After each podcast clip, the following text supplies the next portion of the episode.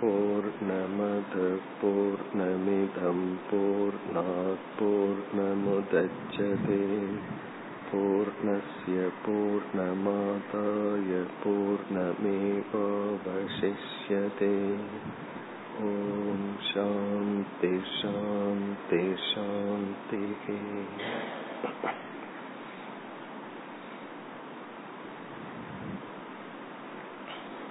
நாம் பார்த்து வருகின்ற இந்த மந்திரங்களில்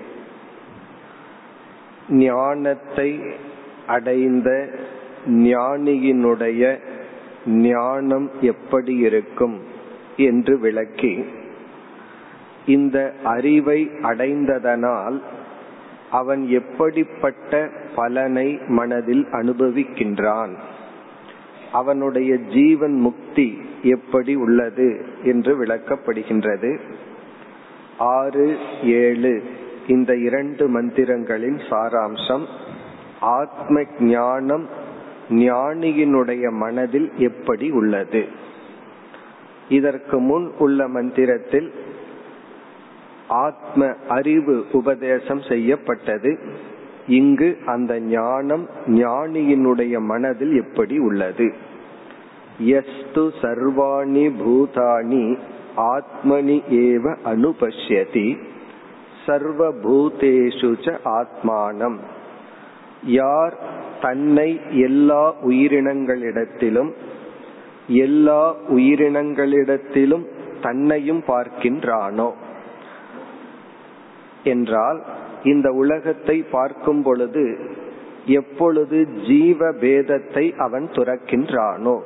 இவன் வேறு நான் வேறு என்கின்ற இந்த ஜீவ பேதத்தை துறந்து அதே போல ஜீவ ஈஸ்வர வேற்றுமையையும் துறந்து இந்த ஞானத்தில் நிலை பெற்றிருக்கின்றானோ? ததக இந்த ஞானத்திற்கு பிறகு ந விஜுகுப்சதே. இந்த பகுதி ஞானியினுடைய மனதில் இருக்கின்ற நிறைவை குறிக்கின்றது. நம்ம பார்த்தோம் நிறைவின்மை என்ற ஒன்றுதான் விதவிதமாக வெளிப்படுகின்றது. நம்ம மனசில் இருக்கின்ற ஒரு குறைதான் பல கோணங்களில் வெளிப்படுகின்றது. உபனிஷத் ஞானியினுடைய நிறை நிலையை விதவிதத்தில் விளக்குகின்றது. இங்கு நம்ம பார்த்தோம் இந்த ஞானத்திற்கு பிறகு ந நிந்ததி யார் மீதும் அவனுக்கு குறை இருக்காது யாரையும் நிந்திக்க மாட்டான். ந விஜுகுப்சதே என்றால் தன்னை காப்பாற்றிக் கொள்ள வேண்டும் பாதுகாத்து கொள்ள வேண்டும் என்கின்ற ஒரு இன்செக்யூரிட்டி பாதுகாப்பு இன்மையிலிருந்து விடுதலை அடைகின்றான். ந கிருணாம் கரோதி அவன் எந்த நிலையை குறித்தும் பரிதாபப்படுவதில்லை. எல்லாத்துக்கும் தன்னை பற்றிய ஒரு சிம்பதி ஒரு பிட்டி ஒரு பரிதாபத்தை உருவாக்கி கொள்ளணும் என்று விரும்புகின்றார்கள். இது போன்ற நிலையிலிருந்து அவன் விடுதலை அடைகின்றான். இனி இதே கருத்துதான் அடுத்து ஏழாவது மந்திரத்திலும் வந்துள்ளது. இப்பொழுது ஏழாவது மந்திரத்தை பார்த்தால் எஸ்மின் சர்வாணி பூதானி ஆத்மைவ அபூத் விஜானதக தத்ர கோ மோக கஷோக ஏகத்துவம் அனுபஷ்யதக முதல் வரியில் சொன்ன கருத்து ஏற்கனவே சொன்ன கருத்து தான் வேறு கோணத்தில் கூறப்படுகின்றது. எஸ்மின் என்ற சொல்லுக்கு இரண்டு பொருள் எந்த ஞானியின் இடத்தில் அல்லது எந்த ஞானிக்கு எந்த காலத்தில்? ஒருத்த ஞானத்தை அடைந்தால் மட்டும் போதாது அவன் அந்த ஞானையில் நிஷ்டையையும் அடைய வேண்டும். ஆகவே ஒரு ஞானியினுடைய மனதில் எந்த காலத்தில் சர்வாணி பூதானி அனைத்து ஜீவராசிகளும் ஆத்மா ஏவ அபூத் தானாகவே ஆனதோ? எந்த ஞானியினிடத்தில் அல்லது எந்த காலத்தில் ஞானியினுடைய பார்வையில் இந்த உலகத்தில் இருக்கின்ற அனைத்து ஜீவராசிகளையும் தானாகவே பார்க்கின்றானோ? இதெல்லாம் அனுபவ ரீதியாக வராது. அறிவு ரீதியாகத்தான் அவன் இதை உணர முடியும்.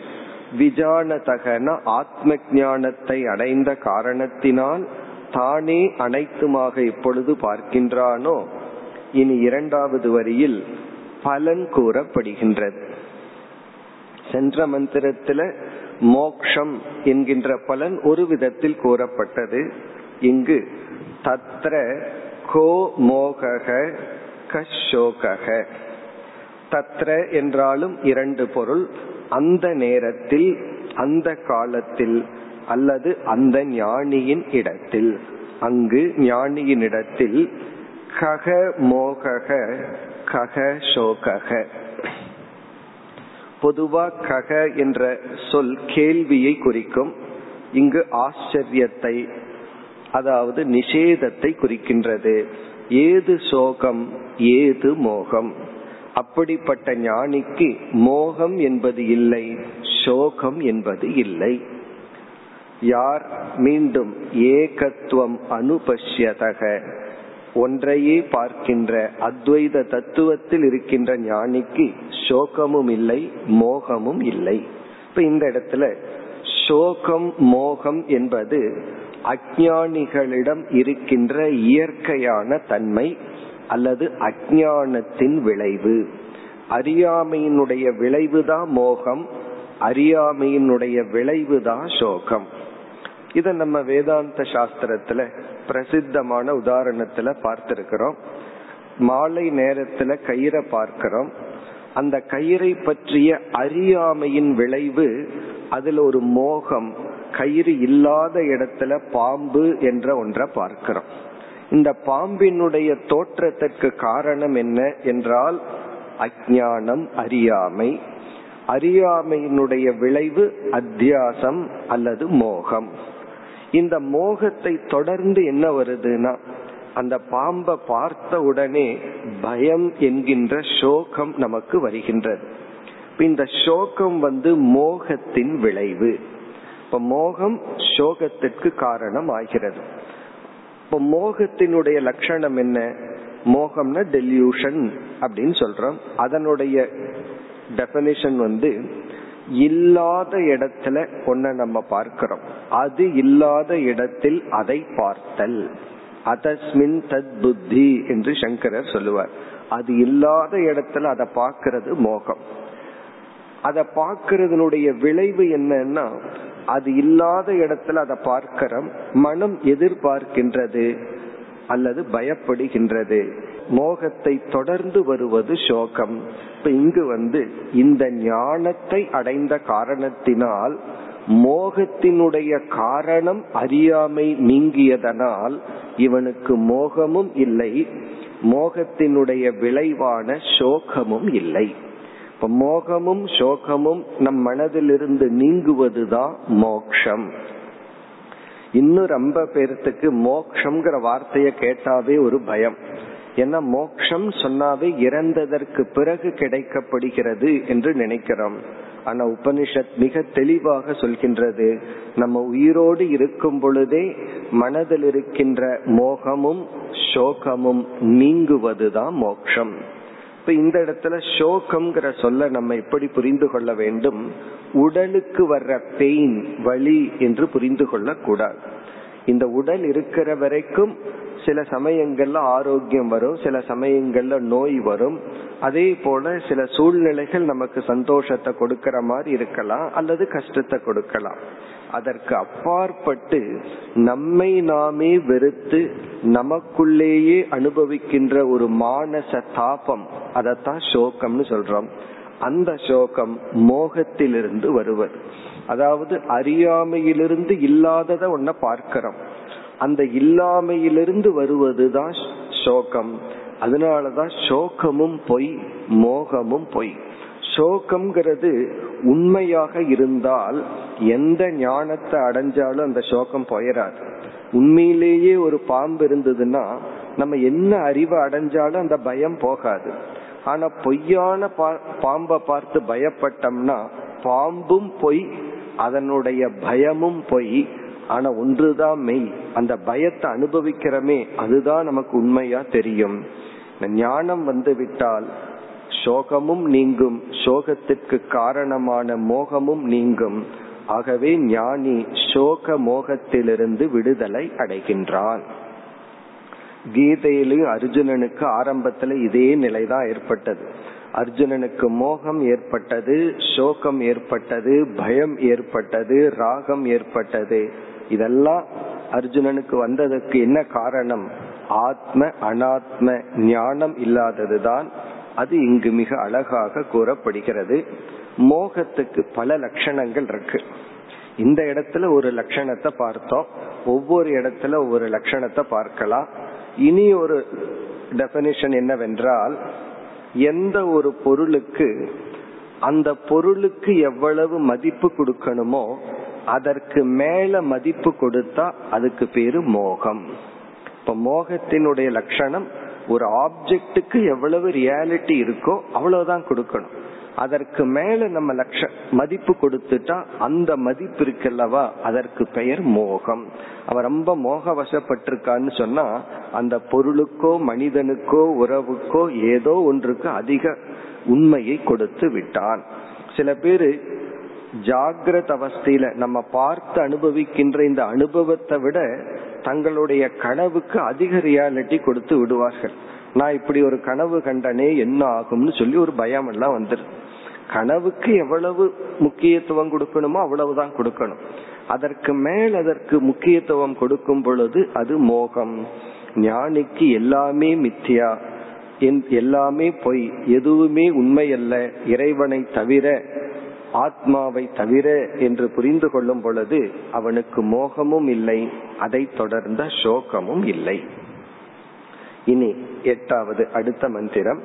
இந்த இரண்டு மந்திரங்கள் ஞானியினுடைய மனம் வர்ணிக்கப்பட்டு அவன் அடைகின்ற ஜீவன் முக்தி வர்ணிக்கப்பட்டது. இனி அடுத்த மந்திரம். இது ஒரு பெரிய மந்திரம். ச பர்யகாத் சுக்ரம் அகாயம் அவ்ரதம் அஷ்னா விரகும் சுத்தம் அபாபவித்தம். கவிர் மணிஷி பரிபூகு ஸ்வயம்பூர் யாதா தத்யதோர்த்தான் வியததாட் சாஸ்வதிபிய சமாபியக இது ஒரு பெரிய மந்திரம் இதனுடைய சாராம்சம் இங்கு மீண்டும் ஆத்ம தத்துவம் உபதேசிக்கப்படுகிறது.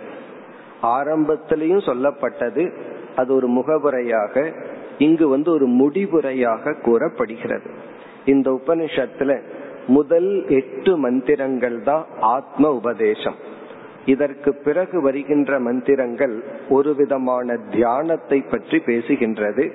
பிறகு கடைசியில வருகின்ற நான்கு மந்திரங்கள் வந்து பிரார்த்தனை ஒரு விதமான பிரேயர்.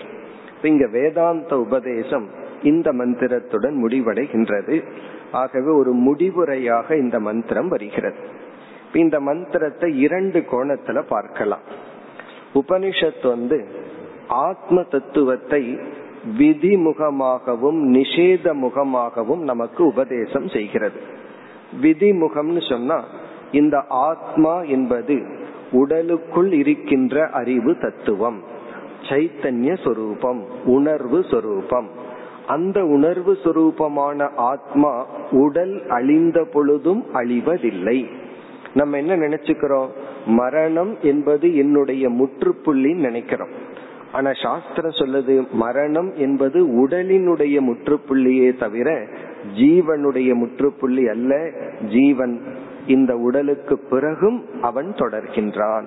அந்த ஆத்மா சத் சுரூபம் அறிவு சுரூபம் நித்தியமாக உள்ளது ஆனந்தமாக உள்ளதுன்னு எல்லாம் சொன்னா அது விதிமுகம் என்று சொல்றோம்.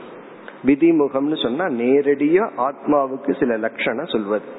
நிஷேதம் என்றால் நீ எதை ஆத்மான்னு நினைச்சிட்டு இருக்கிறையோ அதுல உன்னை அறியாமல் அனாத்மாவையும் உடலையும் சேர்த்தி கொண்டாய். ஆகவே ஏற்கனவே நீ உன்னுடைய அறிவுல ஆத்மாவை புரிஞ்சு வச்சிருக்கிற அதுல தேவையில்லாததையும் சேர்த்து விட்டாய். எதை நம்ம தேவையில்லாம சேர்த்திட்டோமோ அதை மட்டும் நீக்குனா அது வந்து நிஷேதம். இப்ப இந்த மந்திரம் இந்த இரண்டினுடைய கலவை. சில சொற்கள் எல்லாம் எது ஆத்மா அல்ல என்று விளக்குகின்ற சொற்கள் சில சொற்கள் எல்லாம் இதுதான் ஆத்மாவினுடைய தன்மை. இங்க ஒரு சொல் வருது ஸ்வயம்பூகு இந்த ஆத்மா யாரிடமிருந்தும் பிறக்கவில்லை அது தானாக உள்ளது. இப்படிப்பட்ட சொற்கள் கவிஹி மணிஷிகி இப்படிப்பட்ட சொற்கள். மற்ற சொற்கள் எல்லாம் நீ ஆத்மான்னு சிலதையெல்லாம் தப்பா புரிஞ்சிருக்கிற அதை நீக்குகின்றது. அப்படி இந்த மந்திரத்தை பார்க்கலாம். அல்லது இந்த மந்திரத்தை ஒரு நிதித்தியாசனமா எடுத்து கொள்ளலாம் இந்த மந்திரத்தை குரு உபதேசம் செய்வது வந்து சிஷ்யன் வந்து தனக்குள்ள இப்படி தியானிக்க வேண்டும். தியானம் பலவிதம். நம்ம அடுத்த தலைப்பு அதைத்தான் பார்க்க போறோம். அதுல ஒரு விதமான தியானம் என்பது நம்ம எந்த அறிவை அடைஞ்சமோ அந்த அறிவை நம்ம புதிதா அடைந்திருக்கிறோம். அந்த அறிவுடன் கூடியவனா புதிய மனிதனா இருக்கிறோம். அந்த அறிவில் நிலைப்பட வேண்டும் என்றால் அந்த அறிவையே மீண்டும் மீண்டும் நினைத்து கொண்டு இருத்த அத அபியாசம்னு சொல்றோம். இதெல்லாம் நம்ம சின்ன வயதுல செஞ்சதுதான். ஏதாவது ஒரு புதுசா ஒரு விஷயத்த நம்ம பார்த்துட்டோம்னா அதையவே நினைச்சு நினைச்சு பிராக்டிஸ் பண்ண பண்ண என்ன ஆகும் அந்த அறிவு நமக்கு நிலை பெற்று விடும் சாதாரணமா ஒரு புது செல்போன் வாங்கினாலும் அந்த ஆபரேஷனை வந்து ஒரு முறை பண்ணோம்னா மறந்துடுவோம் அந்த புதுசுல நம்ம என்ன பண்ணுவோம்? தொடர்ந்து அதையவே செஞ்சிட்டு இருப்போம் உடனே மனசுல பதிகின்றது. அதே போலதான் ஒரு புதிய அறிவை அடைந்தால் அது நம்ம விட்டு போக கூடாதுன்னா அந்த அறிவையே நம்ம மீண்டும் மீண்டும் அசை போட வேண்டும். அதற்கான மந்திரமாகவும் இதை எடுத்து கொள்ளலாம். அப்போ ஒரு ஒரு சிஷ்யன் இந்த மந்திரத்துல மனதுல சொல்லி சக அந்த ஆத்மா முதல் சொல் வந்து எல்லா சொற்களும் ஆத்மாவை விளக்குகின்ற சொற்கள். சகங்கிற சொல் அந்த ஆத்ம தத்துவம்.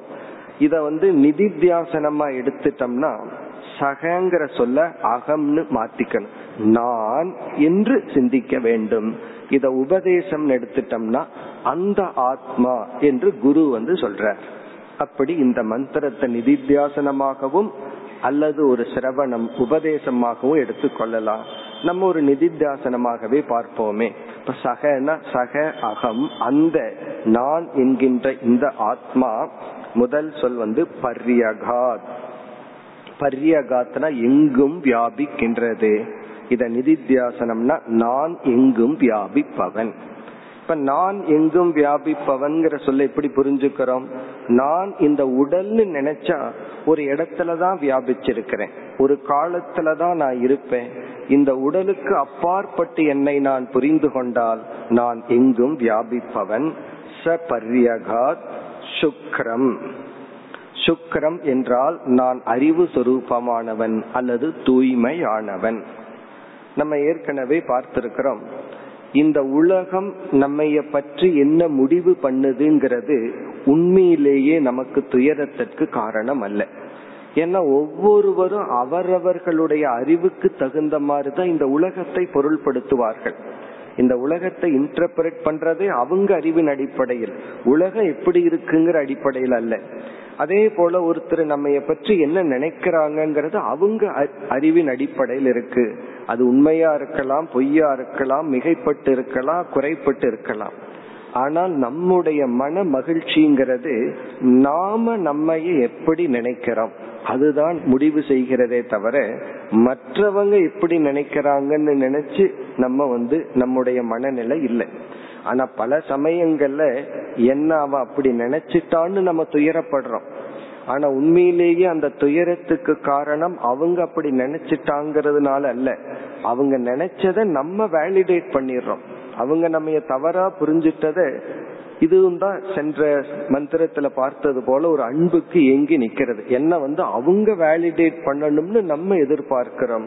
இது எல்லாமே நம்முடைய மனதில் உள்ள குறைகள் தான். இப்ப இந்த இடத்துல சுக்கரம் என்றால் இந்த ஞானி நினைக்கிறார் நான் தூய்மையானவன். இந்த உடல் நான் நினைச்சிட்டா இந்த உடல்ல சில அசுத்தங்கள் வரும். மனம் நான் நினைச்சிட்டா மனதுல சில அசுத்தங்கள் வரலாம்.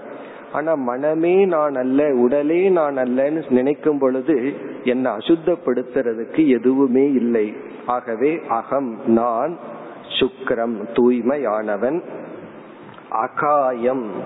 அகாயம்ங்கிற இடத்துல நான் இந்த உடல் அல்ல. எப்பொழுதெல்லாம் இந்த உடல் மீது ஒரு அபிமானம் வந்து இந்த உடல் தான் நான்கிற நிலைக்கு நம்ம மனம் கீழே இறங்குதோ அப்போ வந்து நிதித்தியாசனமா நம்ம என்ன பண்றோம்? இந்த உடல் நான் அல்ல. உடல் நிமித்தமா துயரம் வரும் பொழுது நம்ம வந்து உடல் நான் அல்ல இத நான் பார்ப்பவன். எத்தனையோ உடலுக்கு நோய் வருது எத்தனையோ உடலை நான் வேடிக்கை பார்க்கிறேன். அதே போல என்னுடைய உடலையும் நான் வேடிக்கை பார்ப்பவன். அகாயம் அவ்ரணம் அவ்ரணம் சொன்னா விரணம்னா உடல்ல படுகின்ற காயம். உடல்ல அடிபட்டுடுதுன்னா அந்த அதுக்கு பெரு விரணம். அவ்ரணம் என்றால் வெட்டுப்படாதவன். இந்த உடலே நான் அல்ல என்ற நிலைக்கு வந்ததற்கு பிறகு உடலினுடைய தன்மைகள் என்னுடையதில்லை. ஆனா சாதாரண வாழ்க்கையில அப்படி இல்லை. உடலினுடைய தன்மை தான் என்னுடைய தன்மையா இருக்கு. ஆனா இந்த ஞானத்தில் உடலுக்கு எல்லா விதமான மாற்றங்களும் வரும். இளமை பருவம் வயோதிகம் நோய் இவைகள் எல்லாம் வரும். ஆனா எனக்கு அதல்ல. இவைகளை நான் வேடிக்கை பார்ப்பவன். அவ்வரணம் அஷ்னா விரகம்.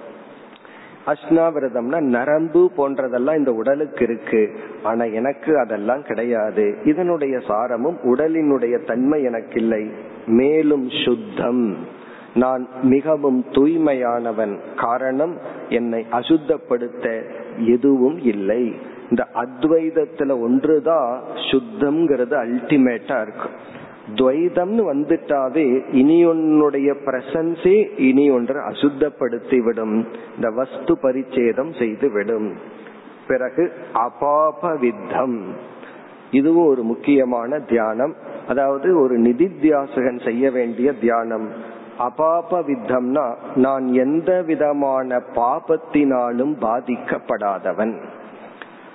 அதாவது மைண்ட் வந்து செட்டில் ஆக ஆக சூக்மம் ஆக ஆக மென்மை அடைய அடைய நம்ம நம்முடைய மனதுல வருகின்ற பாதிப்பு என்னன்னா ஏதாவது ஒரு செயலை செஞ்சுட்டு நான் தப்பு பண்ணிட்டேன் கஷ்டத்தை கொடுத்துட்டேன் பாபம் பண்ணிட்டேன்னு சொல்லி தன்னை பாபின்னு நினைக்கிற எண்ணம் இருக்கே உண்மையிலேயே அந்த எண்ணம் தான் பாபப்பட்ட எண்ணம். இப்ப நான் பாபி அல்ல. நான் எந்த செயலையும் செய்பவன் அல்ல செயலின் விளைவை அனுபவிப்பவனும் அல்ல அபாப வித்தம்னா நான் பாவமற்றவன். எனக்கு எந்த பாவமும் இல்லை. பிறகு கவிகி. கவிகிங்கிற சொல்லுக்கு கவிஞன் ஒரு அர்த்தம் இருக்கு. இந்த இடத்துல வந்து அனைத்தையும் அறிபவன். நானே அனைத்து ஜீவராசிகளுடைய மனதில் இருந்து கொண்டு அவரவர்கள் மனதில் நானே அறிபவனாக இருக்கின்றேன். இந்த மாதிரி ஞானத்துலதான் ஒருத்தனுக்கு பொறாமை நீங்குமே தவிர இந்த ஞானம் வர்ற வரைக்கும் ஏதாவது விதத்துல பொறாமை இருந்துட்டு இருக்கும் அவனுக்கு அறிவு இருக்கு எனக்கு இல்ல அவனுக்கு பொருள் இருக்கு எனக்கு இல்ல என்ற பொறாமை இருக்கும். இங்க கவிகினா அனைத்தையும் நான் அறிபவன். இந்த ஒரு மனதுல எவ்வளவு அறிய முடியுமோ அறிகின்றேன். அனைத்து மனதிற்குள்ளிருந்தும் நானே அனைத்தையும் அறிகின்றேன். மணிஷீகி. நான் மனதை ஆள்பவன். நான் மனதுக்கு அடிமைப்பட்டவன் அல்ல மனம் எனக்கு அடிமைப்பட்டுள்ளது. பரிபூகு எல்லாவற்றிற்கும் மேலானவன். ஸ்வயம்பூகு நானே பெறப்பற்றவன். இப்படி எல்லாம் சொல்லி பிறகு கடைசி பகுதியில யாதா தத்தியதக அர்த்தான் சாஸ்வதிபிய சமாபியக வியததாத். இப்ப இந்த பகுதி என்ன சொல்லுதுன்னா நானே இறைவனாக இருந்து எல்லா ஜீவர்களுக்கும் அவரவர்களுடைய கர்மத்திற்கேற்ற பலனை வகுத்து கொடுக்கின்றேன். சாஸ்வதீபிய சமாபியக என்றால் அதிக காலம் உள்ள பிரஜாபதிக்கு தேவதைகளுக்கெல்லாம் நான் தான் பலனை கொடுக்கின்றேன். இது வந்து எவ்வளவு தலைகீழா இருக்கு? ஒரு ஜீவனா இருக்கும்போது ஒவ்வொரு தேவதைகளிடம் வணங்குறோம். சூரிய தேவனை பார்த்து பார்க்கிற சக்தியை கொடுங்கன்னு சொல்றோம். சந்திர தேவனை பார்த்து நல்ல மனசை கொடுங்கன்னு சொல்றோம். அப்படி ஜீவனா நம்ம இருக்கும் பொழுது ஒவ்வொரு தேவதைகள் அனுகிரகத்தை பெறணும். நான் யாருன்னு புரிஞ்சுட்டா நான் தான் எல்லா தேவதைகளுக்கும் அனுகிரகம் செய்கின்றேன். இப்ப இந்த மந்திரம் வந்து இரண்டு கோணத்துல பார்க்கலாம். குரு ஆத்ம உபதேசத்தை கூறி முடிவுரை செய்வதாகவும் பார்க்கலாம். அல்லது சிஷ்யன் இதை நான் என்று புரிந்து கொண்டு நானே பூர்ணமானவன். எனக்கு துயரம் இல்லை எனக்கு பாப புண்ணியம் இல்லை எனக்கு உடல் இல்லை என்றும் தியானிக்கலாம். இப்ப இத்துடன் உபனிஷத்தினுடைய ஆத்ம உபதேசம் நிறைவு பெறுகிறது. ஆத்ம ஞானம் இதோட முடிகின்றது. இருக்கிறதே பதினெட்டு மந்திரம் தான் இந்த ஈசாவாசிய உபனிஷத்துல அதுல எட்டு மந்திரங்கள் தான் ஆத்ம ஞானம் இனி வருகின்ற பகுதி வந்து இரண்டு தலைப்பு நம்ம பார்த்தோம். ஒன்று தியானம் இனி ஒன்று பிரார்த்தனை. ஒன்பதாவது மந்திரத்தில் ஆரம்பிச்சு பதினான்காவது மந்திரம் வரை தியானம் வேதிக் மெடிடேஷன் அதாவது வேதத்துல எப்படி எல்லாம் தியானத்தை பற்றி சொல்லி உள்ளார்கள்னு ஒரு விதமான சில கருத்துக்கள். இதை நம்ம பண்றோமோ இல்லையோ இது ஒரு இன்ஃபர்மேஷனா நம்ம தெரிந்து கொள்ளலாம். இதுலயும் சில விஷயங்கள் நம்ம தெரிஞ்சுக்கிறோம் அவ்வளவுதான். பிறகு கடைசியில பிரார்த்தனை வர உள்ளது. இப்ப இந்த ஆறு மந்திரங்களை நம்ம வந்து மந்திரங்களை படிச்சு பொருள் பார்க்கறதுக்கு பதிலாக இதனுடைய சாராம்சத்தை பார்ப்போம். இதனுடைய விஷன் வேதத்துல எப்படி எல்லாம் தியானங்கள் சொல்லப்பட்டுள்ளது அப்படிங்கிற ஒரு சாரத்தை நம்ம பார்ப்போம். இதை நம்ம ரெண்டா பிரிச்சிடறோம் முதல் மூன்று மந்திரங்கள் கடைசி மூன்று மந்திரங்கள். அதாவது ஒன்பது பத்து பதினொன்று இந்த மூன்று ஒரு செட் ஆஃப் தியானம். அடுத்த மூன்று மந்திரங்கள் இனி ஒரு விதமான தியானத்தை பற்றி பேசுகின்ற மந்திரங்கள்.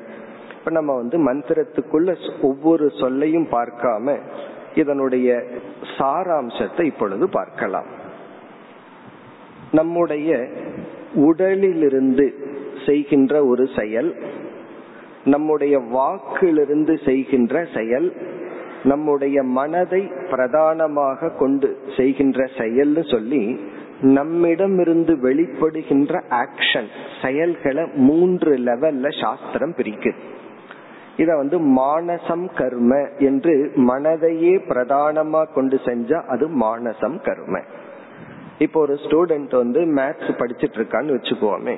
அவன் அமர்ந்து கொண்டிருக்கிறதுக்கு உடலினுடைய உதவி தேவைதான். ஆனா அந்த இடத்துல அவன் அதிகமா எதை பயன்படுத்துறான்? புத்திய பயன்படுத்துறான் மனச பயன்படுத்துறான்.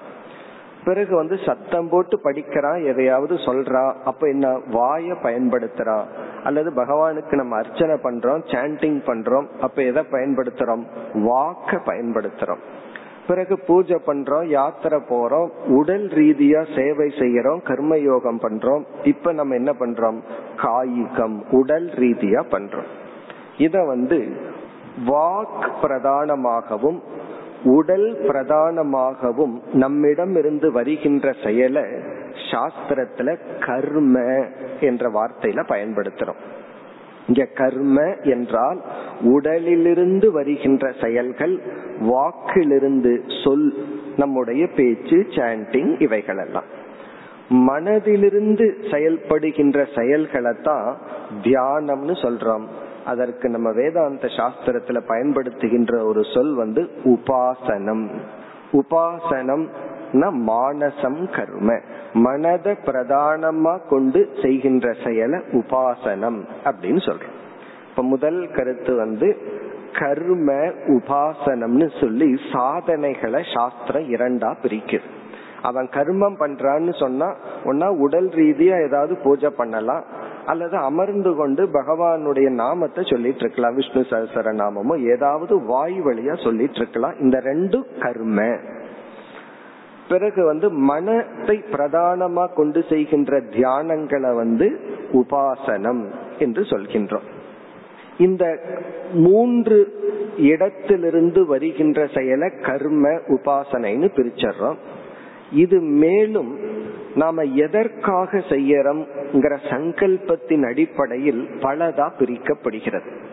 இனிமேல் நம்ம வந்து கர்ம உபாசனைங்கிற வார்த்தைய பயன்படுத்தலாம். கர்மன்னு சொன்னா உடல் வாக் ரீதியா செய்வதுன்னு பொருள் பார்த்துட்டோம்.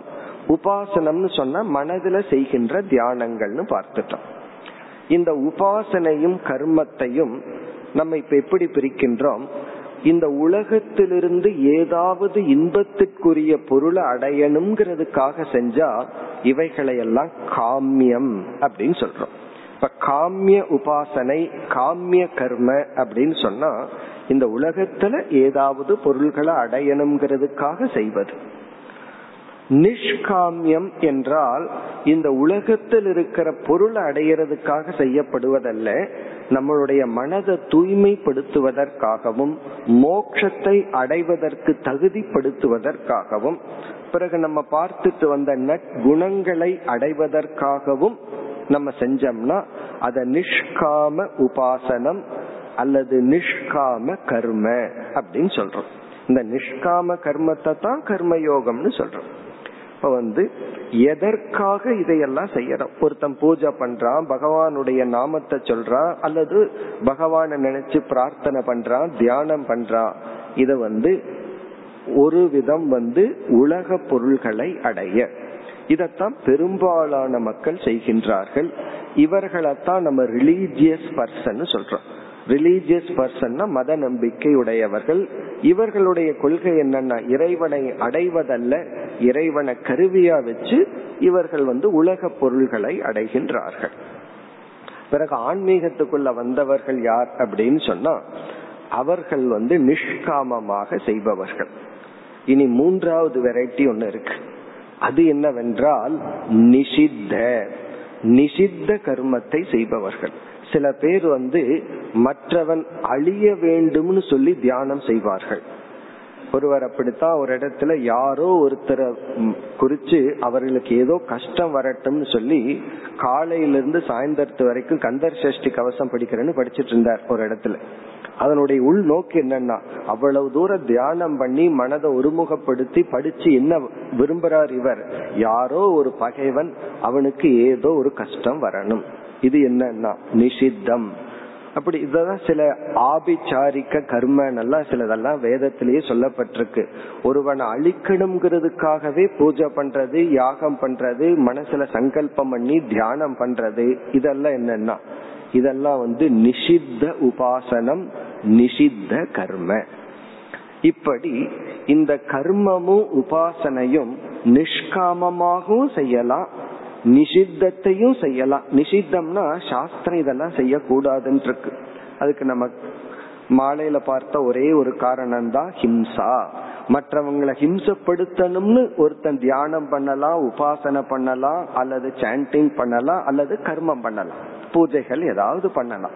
அது நிஷித்தம்.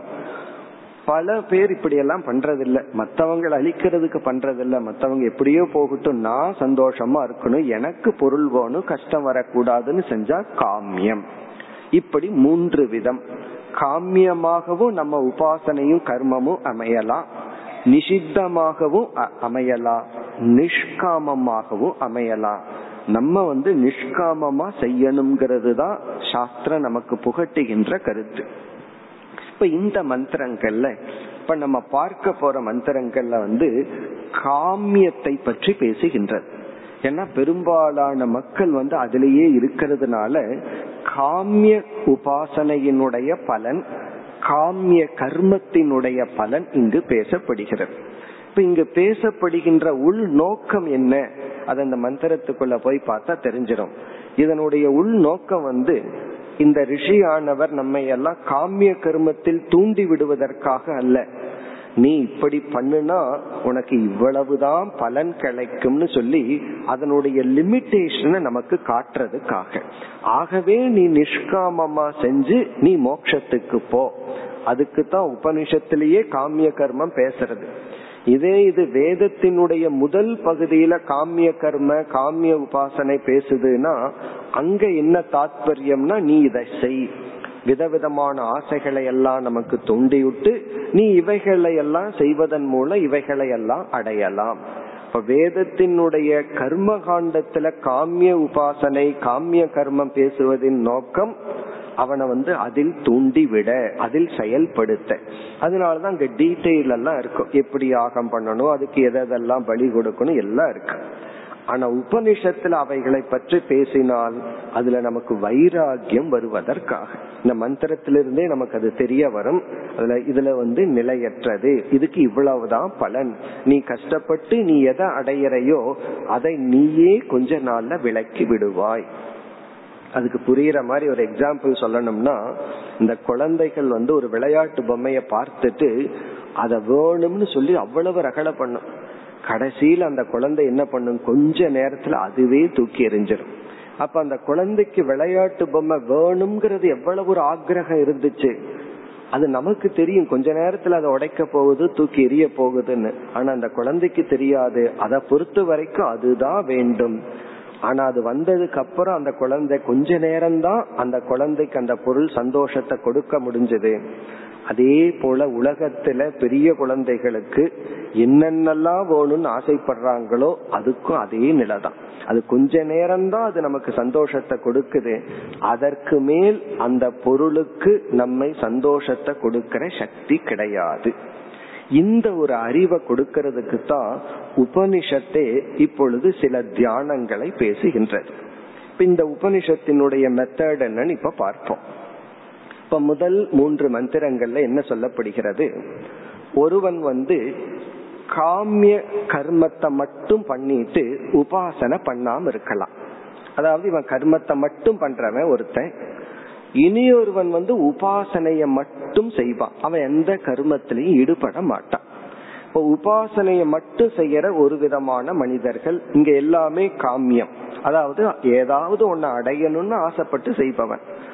மானசீகமா செய்பவன். என்னைக்குமே மனதுல செய்யறதுக்கு சக்தி அதிகம். அதுவும் ஒரு வேதத்துல ஒரு இடத்துல சொல்லப்பட்டிருக்கு. ஒரு ராஜா வந்து அஸ்வமேத யாகம்னு ஒரு யாகம் பண்ணணும்னா அவன் வந்து பல ராஜ்யங்களை வென்று அதுல இருக்கிற திரவியங்களை எல்லாம் கொண்டு வந்து அதை வச்சு தான் பண்ணணும். ஆனா ஒரு பிராமணன் வந்து இருக்கிற இடத்திலேயே அத மானசீகமா பண்ணுனான் ஒரு ராஜா வந்து ஸ்தூலமா பண்றார். அவருக்கு என்ன புண்ணியமோ அதை விட நூறு மடங்கு புண்ணியம் அந்த யாகத்தை மானசீகமா மனசுக்குள்ளேயே பண்ணலாம் இதனுடைய பொருள் என்னன்னா மனதுல பண்ணுனா அதுக்கு வீரியம் சக்தி அதிகம். ஸ்தூலமா பண்ணுனா அதனுடைய சக்தி குறைவு பலன் குறைவு. இப்ப இங்க இரண்டு விதமான மனிதர்கள் அல்லது சாதகர்கள். ஒருத்த வந்து கர்மத்தை மட்டும் பண்றான் இனி ஒருத்த உபாசனைய மட்டும் பண்றான். இந்த ரெண்டு பேர்த்த இங்க சொல்லி உபனிஷத் என்ன சொல்லுதுன்னா நார்மலா உபாசனை பண்றவனுக்கு பலன் அதிகம் கர்மத்தை பண்றவனுக்கு பலன் குறைவு. இந்த முதல் ஒன்பதாவது மந்திரத்துல என்ன சொல்லப்படுது? இந்த உபாசனை பண்றவன் வந்து கர்மத்தை பண்றவனை விட அதிக இருளுக்குள் செல்கின்றான் அதிக துயரத்தை அடைகின்றான் அதிக மோகத்தை அடைகின்றான்னு சொல்லுது. இது ஒரு விபரீதமான லட்சணைன்னு சொல்றது. நார்மலா உபாசனை பண்றவனுக்கு பலன் அதிகம் கர்மம் பண்றவனுக்கு பலன் குறைவு. இங்க என்ன சொல்லுது அது உபனிஷத்துக்கு தெரியுது. பிறகு எதன் அடிப்படையில் இப்படி பேசுது என்றால் கர்மம் பண்ணுனா இவனுக்கு கொஞ்சம் புண்ணியம் வரும். கொஞ்சம் புண்ணியம் வந்ததுன்னா அதுக்கு தகுந்த என்ஜாய் பண்றதுக்கு பொருள் தான் கிடைக்கும். உபாசனை பண்ணுனா இவனுக்கு அதிக புண்ணியம் கிடைக்கும். அதிக புண்ணியத்தை அனுபவிக்கிறதுக்கு அதிக பொருள்கள் இவனை சுற்றி இருக்கும். ஒருவனை சுற்றி பொருள்கள் அதிகமாக இருந்தால் அவனோட மைண்ட் வந்து அதிகமா டைவர்ஷன் ஆகும் அதிகமா சிதறடையும். பிறகு அதிலிருந்து மீண்டு வர முடியாது. ஒருவன் ஏழ்மையில இருந்தா பொருள்கள் கம்மியா இருந்தா அவனுடைய மனம் குறைவா சிதறடையும். அதனாலதான் பார்த்தோம்னா யாருக்கு பணம் அதிகரிக்க அதிகரிக்க அதிகரிக்க அவர்களுடைய ஆரோக்கியமும் குறைஞ்சிட்டு வர்றத பார்க்கணும். காரணம் என்ன? இவனுக்கு பணம் வர வர இவனுடைய ஆரோக்கியம் ஏன் குறையுதுன்னா பணத்தை பயன்படுத்தி இவன் வந்து நன்மையை பயன்படுத்தாம அதிக போகத்திற்குள் செல்கின்றான். பணம் ரொம்ப வர வர எல்லாமே போகம். அவன் ஒரு இடத்திலிருந்து இனி ஒரு இடத்துக்கு நடக்கிறது அவசியம் இல்லாம போகுது. அப்போ பொருள் வருகின்றது வசதிகள் அதிகரிக்கின்றது அவனுடைய ஆரோக்கியம் குறைகின்றது. ஒரு ஏழ்மையா இருந்தா இவன் சைக்கிள்ல போவான் அளவா சாப்பிடுவான் அதிக விலை கொடுத்து சாப்பிட முடியாது. இப்ப கடையில போய் தயிர் வாங்கி சாப்பிடுறதுக்கு காசு அதிகமா வேணும் மோர் சாப்பிடுறதுக்கு பணம் குறைவா வேணும். இப்ப பணம் இருந்ததுன்னா என்ன பண்ணுவான் பணம் இருந்து மோர் சாப்பிட்றான்னா அவன் ஆன்மீகவாதின்னு அர்த்தம். ஆனா நம்ம என்ன பண்ணிடுறோம்? பணம் வர வர அதை போகத்துக்கு பயன்படுத்தி பலகீனமாகி விடுகின்றோம் இந்த அறிவை கொடுக்கறதுக்கு தான் இங்க அந்தம் தம பிரவிசந்தி ஏ வித்யா உபாசதே ஒருவன் வந்து இருளுக்குள் செல்கின்றான் யார் கர்மத்தை மட்டும் பின்பற்றுகின்றானோ. இவன் காமிய கர்மத்தை மட்டும் செய்யறவன் வந்து அவன் இருளை அடைகின்றான். அப்படின்னா என்ன அர்த்தம்? இவன் ஏதோ புண்ணியத்தை சம்பாரிச்சு ஒரு அழகான உலகத்தை உருவாக்கி மோகத்தில் வாழ்ந்து கொண்டிருக்கின்றான். ததோ பூய இவ தீதமக. இந்த மந்திரம் சொல்லுது அதை விட ஒருவன் அதிக இருளுக்குள் செல்கின்றான் யார் உபாசனை செய்கின்றானோ. இதையும் நம்ம வேற ஒரு சின்ன லாஜிக்ல புரிஞ்சுக்கலாம். இப்ப வந்து ஒருத்தனை அழிக்கணும்னு சொல்லி ஒருத்தன் பூஜை பண்றான். அப்ப அந்த பூஜையில இவனுக்கு ஒரு சக்தி வந்து இந்த பூஜை எவ்வளவு சக்தி இந்த பூஜையில பெற்றானோ அந்த அளவுக்கு தான் அவன் அழிவான். ஒருத்தன் வந்து அழியணும்னு சொல்லி இவன் கடும் தியானம் பண்றான். அப்ப சக்தி இவனுக்கு அதிகரிக்கின்றது. அவனுடைய அழிவும் அதிகரிக்கும். இவனுடைய சக்திக்கு தகுந்த மாதிரி அவனுக்கு அதிக ஹிம்சை வரும். குறைவா ஹிம்சை பண்ணவனுக்கு குறைவான பாவம். அதிகமான ஹிம்சை பண்ணுவனுக்கு அதிகமான பாவம். அப்படித்தானே கோர்ட்லயே சொல்றோம். நீ இவ்வளவு தூரம் ஒருத்தனை டேமேஜ் பண்ணிட்டீன்னா உனக்கு இவ்வளவு ரிசல்ட் இன்னும் அதிகமா அவனை டேமேஜ் பண்ணிட்டனா அதிகமா உனக்கு தண்டனை. இப்போ ஒருத்தனை அதிகமா எப்படி தண்டிக்க முடியும்னா இவன் உபாசனை செய்திருந்தால். இவன் ரொம்ப உபாசனை பண்ணி ஒருத்தனை அழிச்சான்னா அதிக பாபம் வருது. இத பாசிட்டிவா பார்த்தோம்னா கொஞ்சம் கர்மம் பண்ணான்னா புண்ணியம் ஒரு விதமான சுகம். அதிக புண்ணியம் பண்ணா அதிக சுகம். அதிக சுகத்தில் இருக்கும் பொழுது இவனுக்கு வைராகியம் என்கின்ற தன்மை கிடைக்காது. ஏன்னா இவனை டிஸ்ட்ராக்ட் பண்றதுக்கு ரொம்ப பொருள்கள் இருக்கு. அதனாலதான் சாஸ்திரத்துல வந்து ஒருத்தன் தேவலோகத்துக்கெல்லாம் போயிட்டா மோட்சத்தை அடையவே முடியாதான். மனித லோகத்துலதான் அடைய முடியும். என்ன தேவலோகத்துல கஷ்டங்களே இல்லையா? எல்லா நேரமும் இன்பங்கள். அந்த இன்பங்கள் தான் நம்மை மறக்க வைக்கும். மற்றவங்க கொடுக்கற கஷ்டம் இருக்கே அது நமக்கு பெரிய அப்டக்கிள் அல்ல. மற்றவங்க கொடுக்கற அன்பு இருக்கே அதுதான் அதை விட கஷ்டமானது. ஒரு அன்பை தாண்டி செல்வது மிக மிக கடினம். ஒரு குழந்தை வந்து ஒரு அம்மா இடத்துல அன்பா போனதை நான் பார்த்தேன். அதுக்கு எவ்வளவு ஒரு சக்தி. அந்த அம்மா வந்து நான் தியானம் பண்ணணும் குழந்தைய விட்டு விலகணும்னா அதுக்கு எவ்வளவு சக்தி வேணும். அப்போ ஒரு அன்பு இருக்கே அந்த அன்புக்கு அவ்வளவு ஒரு சக்தி இருக்கு. இதெல்லாம் தியானத்தில் நாம் பெற முடியும். அப்ப இந்த மந்திரம் என்ன சொல்லுதுன்னு சொன்னா நம்ம வந்து அதிக தியானம் பண்ணுனா அதிகமான துயரத்திற்கு செல்கின்றோம். குறைவா தியானம் பண்ணி அல்லது குறைவான கர்மம் பண்ணா குறைவான சம்சாரத்தில் இருக்கின்றோம். இது இப்படி நெகட்டிவா சொல்றதனுடைய அர்த்தம் என்ன? இதே இது நிஷ்காமமா இருந்தா இந்த இந்த லாஜிக் வேலை செய்யாது. நல்லதுதான். சகாமமா இருக்கும் பொழுது உபனிஷத் இவ்விதம் கூறுகின்றது. இப்ப முதல் கான்செப்ட் என்னன்னா நீ சகாமமாக இருக்கும் பொழுது சகாமம்னா இந்த உலகத்துல கிடைக்கிற இன்பந்தான் லட்சியம்னு வாழும் பொழுது உனக்கு பணம் கிடைக்காம இருக்கிறது நல்லது நீ புண்ணியம் அதிகம் பண்ணாம இருக்கிறது நல்லது. அது அப்படி பண்ணிவிட்டால் நீ போகத்திலேயே மூழ்கி விடுவாய். இனி அடுத்த கருத்து வந்து அடுத்த மந்திரத்துல தெரிஞ்ச கருத்து தான் உபாசனைக்கு தனி பலன் கர்மத்திற்கு வேறு பலன்கிற கருத்தை உபனிஷத் கூறுகின்றது. அந்நதேவாகுர் வித்யா அந்நதாகுர் அவித்யா இப்ப இந்த மந்திரம் எல்லாம் நமக்கு படிச்சா கொஞ்சம் கடினமா இருக்கும். காரணம் இங்கு வந்து உபாசனை கர்மங்கிறதுக்கெல்லாம் உபனிஷத்து வேறு சொற்களால் கூறப்பட்டுள்ளது.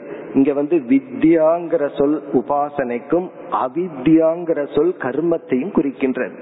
உபனிஷத்துல எல்லாம் ஸ்ட்ரிக்டா ஒரு நியமமே கிடையாது. இந்த வார்த்தையை தான் பயன்படுத்தணும் இந்த வார்த்தையை பயன்படுத்த கூடாதுன்னு அந்தந்த இடத்திற்கு தகுந்த மாதிரி தான் நாம் பொருள் பண்ண வேண்டும். இப்ப இங்க என்ன சொல்கின்றது? கர்மம் செஞ்சா அதற்கு தகுந்த பலன். உபாசனை மானச கர்மம் செஞ்சா அதற்கு தகுந்த பலன். பிறகு அடுத்த மந்திரத்துல வந்து உபனிஷத்து வந்து இந்த இடத்துல ஒரு புதிய அறிவை கொடுக்க விரும்புகின்றது. நீ வந்து உபாசனைய மட்டும் செஞ்சிட்டு இருக்காத கர்மத்தை மட்டும் செஞ்சிட்டு இருக்காத இந்த இரண்டையும் கலந்து செய்ய வேண்டும். இந்த வேதிக் மெடிடேஷன்ல கொடுக்கிற கான்செப்டே இதுதான். இத குறிப்பிடுறதுக்கு தான் இப்படி எல்லாம் உபனிஷத் பேசியது.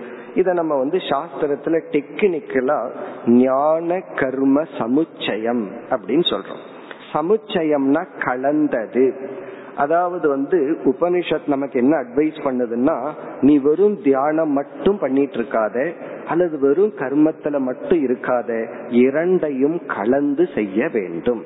இதெல்லாம் தியானத்திற்கு. ஞான விசாரம் ஆன்மீக சாதனைக்குள்ள வரும்போது இந்த லாஜிக் எல்லாம் பயன்படுத்த கூடாது அதாவது வந்து வெறும் தியானம்தான் நான் பண்ணிட்டு இருப்பேன்னு எந்த செயலையும் செய்யாமல் விட்டு விடாது அல்லது நான் செயல்ல தான் இருப்பேன் சமுதாய சேவை பண்ணுவேன் ஆல்வேஸ் ஆக்டிவிட்டிஸ்ல தான் இருப்பேன். அப்படின்னு இருக்க கூடாது. இந்த இரண்டும் கலந்து இருக்க வேண்டும். அப்ப இந்த பகுதியில நமக்கு கிடைக்கிற உபதேசம் என்னவென்றால் ஞான கர்ம சமுச்சயம். ஞான கர்ம சமுச்சயம்னு சொன்னா ஞானம்னா இங்க உபாசனை கர்மம்னா உடல் வாக் செய்கின்ற செயல். இதனுடைய தாற்பயம் என்ன என்றால் இந்த கர்மம் பண்ணினாதான் அதாவது வந்து கர்மம்னா இன்ட்ராக்ஷன் உடல் ரீதியா செயல்படுறது சமுதாயத்துக்கு சேவை பண்றது அல்லது ஏதாவது ஒரு ரெஸ்பான்சிபிலிட்டியை எடுத்துட்டு அதை எக்ஸிக்யூட் பண்ணிட்டு இருக்கிறது. ஒரு பொறுப்பெடுத்துட்டு செயல்படுறது. அப்பதான் நம்ம மனித மனம் இனி ஒரு மனிதர்களோடு இன்ட்ராக்ஷன் இருக்கும். ஒரு மனுஷன் வந்து இனி ஒரு மனிதனை பார்த்தா தான் அவனுக்குள்ள மற்ற மனித உணர்வுகள் எல்லாம் வெளிப்படும். ஒரு மனுஷன் காட்டுல போய் இருந்தான்னு வச்சுக்கோமே மிருகங்களையே மரம் செடியையே பார்த்துட்டு இருக்கான் இவனுக்குள்ள இருக்கிற மனித உணர்வுகளே வெளிப்படாது. அதனாலதான் ஒரு மிருகத்திடம் இவன் ஆடை இல்லாம இருந்தாலும் இவனுக்குள்ள வெர்க்கம்ங்கிறது ஒன்று வராது. ஒரு மிருகத்தை பார்த்து இவன் பொறாமப்பட மாட்டான். அது நல்லா சாப்பிடுதே நான் சாப்பிடலையேன்னு. இந்த பொறாமை கோபம் இப்படிப்பட்ட மனித உணர்வுகள் வந்து இனி ஒரு மனிதனை பார்க்கும் பொழுதுதான் இவனுக்கு வெளிப்படுது. ஆகவே உபனிஷத் சொல்லுது உனக்குள் இருக்கின்ற உணர்வுகளை எல்லாம் வெளிப்படுத்தி அதை நீ அட்ரஸ் பண்ணி அதை நீ சந்திச்சு அதை நீ நீக்கி தூய்மைப்படுத்தணும்னு சொன்னா உனக்கு என்ன தேவை? கர்மம் தேவை. நீ வந்து ஆக்டிவிட்டிஸ்ல இருக்கணும் பொறுப்புல இருக்கணும். இதெல்லாம் வந்து ஆரம்ப நிலையில ஞான நிஷ்டைன்னு வரும்போது ஒருத்தன் எதை வேணாலும் துறக்கலாம். ஆனால் ஒருவன் தன்னை பக்குவப்படுத்த வேண்டும் என்றால் அவனுக்கு கர்மம் தேவை. அப்படின்னா கொஞ்சம் ரஜோகுணவானும் அவன் குறிப்பா நம்ம இன்று மாலை பார்க்க போற சேவைங்கிறதுனுடைய வேல்யூ அவன் ஒரு சேவை ஒரு ஆக்டிவிட்டிஸ்ல இருக்கணும். இது கர்ம. பிறகு என்ன பண்ணணும்னா ஒருத்தன் எல்லா நேரத்திலையும் செயல் செயல் எக்ஸ்டர்னல் ஆக்டிவிட்டிஸ்னே இருந்துட்டு இருந்தா அவனுடைய மனதுல அமைதி சாந்தி சிந்தித்தல் இது இல்லாம போயிடும் அப்ப இவன் என்ன பண்ணணும்? தியானமும் செய்ய வேண்டும். இப்ப தியான பயிற்சி செய்யும் பொழுது இவன் மைண்ட வந்து எக்யூப் பண்ணிக்கிறான். உடல் ரீதியா செய்யும் பொழுது உணர்வுகளை எக்யூப் பண்ணிக்கிறான். இந்த எமோஷனல் பர்சனாலிட்டிய இவன் வந்து ஸ்டடி பண்ணிக்கிறான் இந்த உலகத்தோடு இணக்கம் வைக்கும் பொழுது தியானம் பண்ணும் பொழுது அவனுடைய மனதை ஒருமுகப்படுத்தி மனதில் இருக்க மனதையே அவன் அறிந்து அவனுடைய மனதை வந்து ஸ்ட்ரென்தன் பண்ணிக்கிறான் ஆகவே இங்க உபனிஷத் என்ன நமக்கு சஜஷன் கொடுக்குதுன்னா ஞான கர்ம சமுச்சயம் செய்ய வேண்டும். அப்படி செய்தால் நமக்கு தெரியாத ஒரு கருத்து வருது. இவன் வெறும் உபாசனைய செஞ்சிட்டு இருக்கிறதுனால என்ன பலன் வருமோ வெறும் கர்மத்தை செஞ்சிட்டு இருக்கிறதுனால என்ன பலன் வருமோ இந்த இரண்டை காட்டிலும் அதிக பலனை அவன் அடைகின்றான். இப்ப உபாசனையையும் தியானத்தையும் சேவையும் சேர்ந்து செய்யும் பொழுது இந்த தனித்தனியா செஞ்சிட்டு இருக்கிறவன் என்ன பலனை அடைகிறானோ அவர்களை விட இவன் அதிக பலனை அடைகின்றான். சில பேர் நான் எதையும் செய்ய மாட்டேன் எனக்கு எந்த பொறுப்பு வேண்டாம் நான் வெறும் தியானம் ஜபம் மட்டும் பண்ணிட்டு பூஜை மட்டும் பண்ணிட்டு இருக்கிறேன்னு நினைக்கிறவன். இனி ஒருத்தர் எனக்கு பூஜை தியானம் எல்லாம் வேண்டாம் நான் சமுதாய சேவை தான் பண்ணிட்டு இருப்பேன்னு நினைக்கிறவன் அப்படி வாழ்பவன். இருவரை காட்டிலும் இரண்டையும் சேர்ந்து செய்பவன் அதிக பலனை அனுபவிக்கின்றான். அதுதான் இந்த பதினோராவது மந்திரத்துல சொல்ற கருத்து. வித்யாம்ச அவித்யாம்ச உபயம் சக வேத. யாரு சேர்ந்து அனுஷ்டானம் செய்கின்றார்களோ. பிறகு வந்து என்ன பலன்? அதையும் உபனிஷத் அழகா சொல்லுது. அவித்யா மிருத்யும் தீர்த்துவா. இங்க மிருத்யுங்கிற சொல்லுக்கு முற்றிலும் வேறுபட்ட பலன்.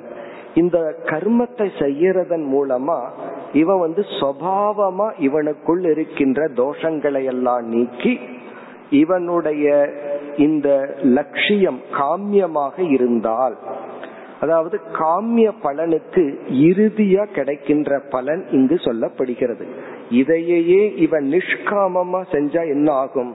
அதாவது கர்மத்தையும் உபாசனையையும் மன தூய்மைக்காகவன் செஞ்சா அதனுடைய பலன் வந்து கர்மத்தினால் கர்ம யோகத்தினால் வைராகியம் விவேகம் போன்ற குணங்களை அடைந்து தியானத்தினால் மனக்கட்டுப்பாடு இந்திரிய கட்டுப்பாடு போன்ற குணங்களை அடைந்து இவன் ஞானத்திற்கு தகுதி ஆகிறான் இந்த கர்மமும் உபாசனமும் இவனை ஞானத்திற்கு தகுதிப்படுத்துது. ஒரு கால் அப்படி இல்லாமல் இவன் காமியமாக செய்தால் இவன் எந்த தேவதையை உபாசிக்கின்றானோ இவன் அந்த தேவதையுடன் ஐக்கியமாகின்றான். அந்த பலனுடன் இந்த பகுதி முடிவடைகின்றது. இப்ப இந்த முதல் மூன்று மந்திரங்களில் அதாவது ஒன்பது பத்து பதினொன்று இதன் சாராம்சம் என்னன்னா நீ காமியமா செஞ்சீனா அதிக உபாசனை பண்ணா நீ மீண்டும் ஆழ்ந்து அழிந்து விடுகின்றாய். குறைவா புண்ணியத்தை சம்பாரிச்சினா நீ ஓரளவுக்கு சேஃபா இருக்க. பிராக்டிக்கலி உண்மைதான். பணம் அளவா இருக்கிற வரைக்கும் ஒழுங்கா இருக்கா? அளவுக்கு மேல போயிட்டு அதுவே அவனை அழிச்சிருது. அதுதான் நம்ம புண்ணியம்ங்கிற வார்த்தையில சொல்றோம்.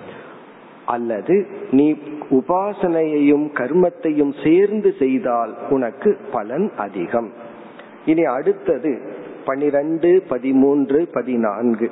இந்த மூன்று மந்திரங்களில் இரண்டு விதமான உபாசனை பேசப்படுகிறது. இப்ப வந்து நம்ம இரண்டு கர்ம உபாசனை சமுச்சயத்தை பார்த்தோம். அதை விட்டுட்டு இரண்டு விதமான தியானங்கள். ஒரு விதமான தியானத்திற்கு பெயர் அவ்வியாக்கிருத உபாசனம். ஒரு விதமான தியானத்தை அவ்வியாக்கிருத உபாசனம். இரண்டாவது விதமான தியானத்தை வியாக்கிருத உபாசனம். அவ்வியாக்கிருத்தம்னா வெளி தோற்றத்திற்கு வராத தத்துவத்தை உபதேசம் செய்தல்.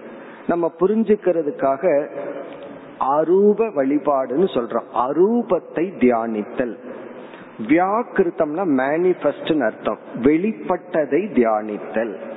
அதாவது வியாக்கிருத உபாசனைன்னு சொன்னா விஸ்வரூப உபாசனை. இந்த உலகத்துல இறைவன் வெளிப்பட்டதா உருவத்தை வழிபடுதல்.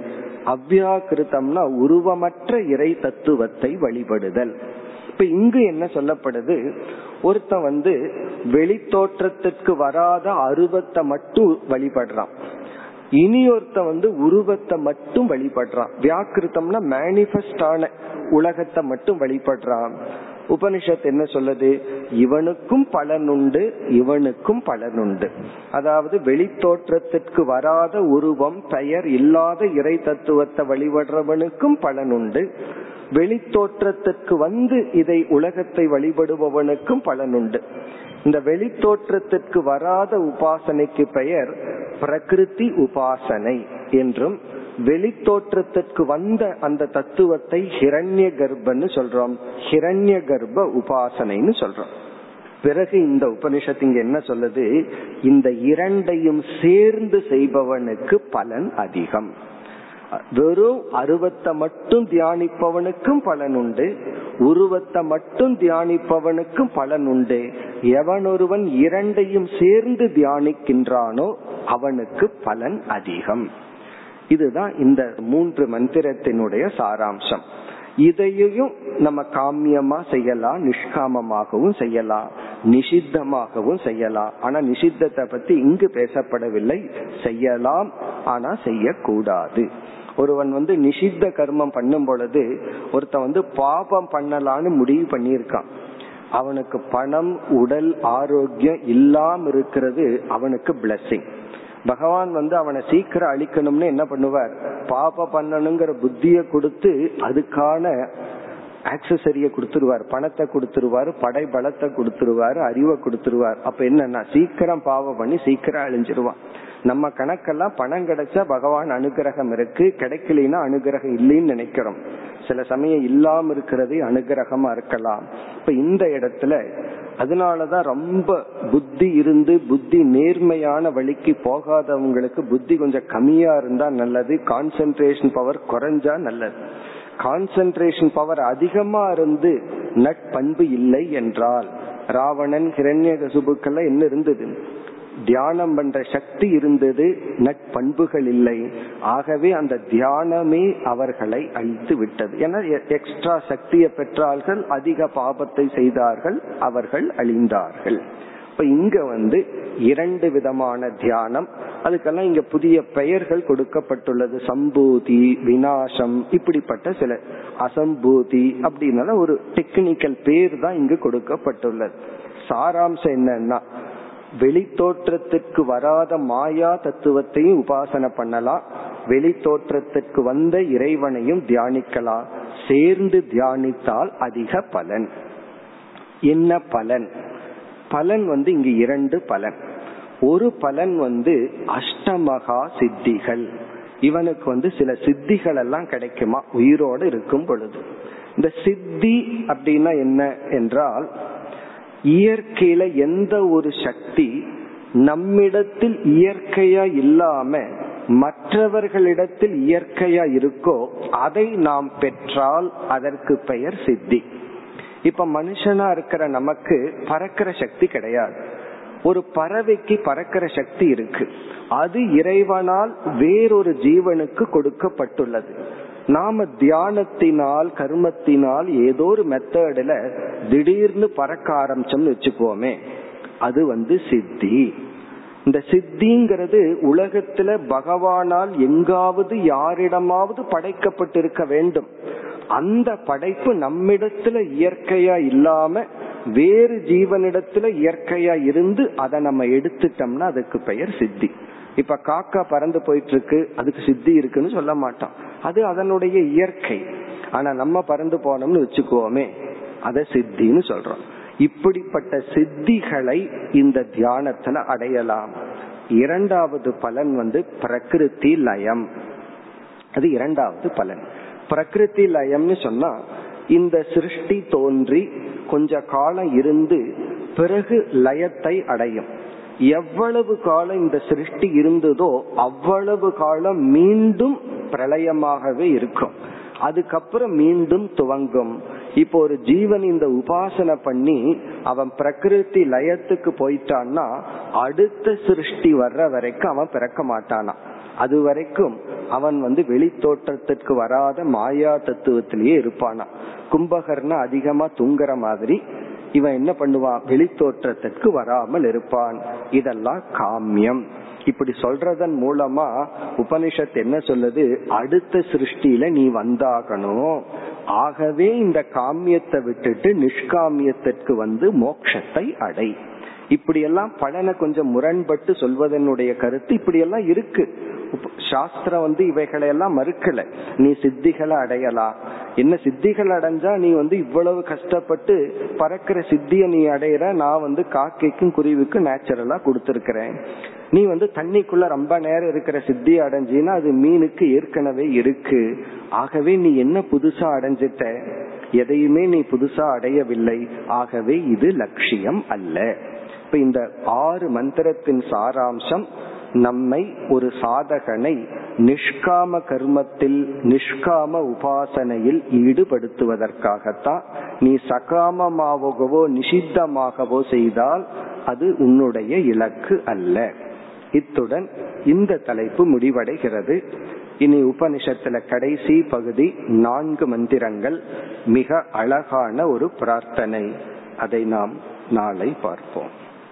ॐ पूर्णमधपूर्णमिधम्पूर्णात्पूर्णमुदच्छते पूर्णस्य पूर्णमाताय पूर्णमेवावशिष्यते।